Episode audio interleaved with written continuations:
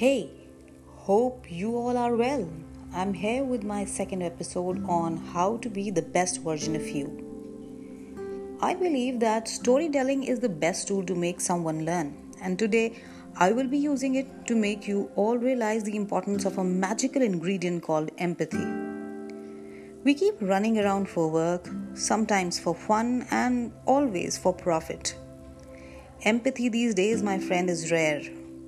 How many times have you tried putting yourself in someone else's shoe? Well, the answer may not be pleasing, I'm sure. Few months back, I went shopping to a mall, and since it was a sale season, I overshopped. Feeling hungry, I headed towards a fast food restaurant but walked slowly as I had to manage the fifty odd shopping bags I had gathered during the spree.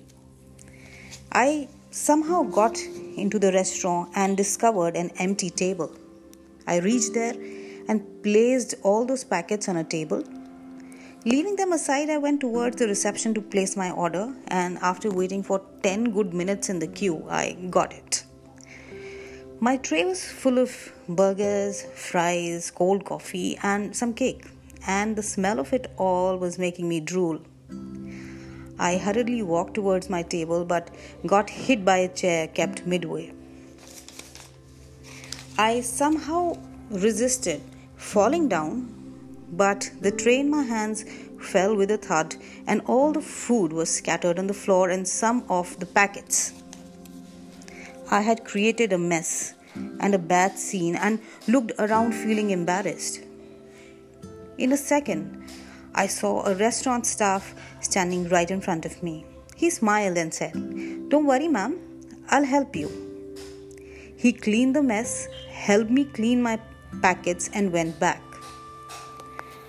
I was willing to move out after this fiasco when I heard a voice. "Ma'am, wait." The same boy came towards me with a tray full of similar type of snacks that I have ordered. He requested, "Please have a seat and enjoy your meal. It's for you, complimentary from our side. We love to take care of our guests, you see." He smiled and went back. This little gesture on his part shook me from within and made me realize one thing, that empathy is definitely priceless. Also, one doesn't have to be rich to give back. You can make someone's day by giving a smile, an advice, or simply a pat on his back. These wonderful experiences make you richer, and if you practice empathy or kindness, nothing can stop you from being the best version of you. I will soon be back with another interesting episode.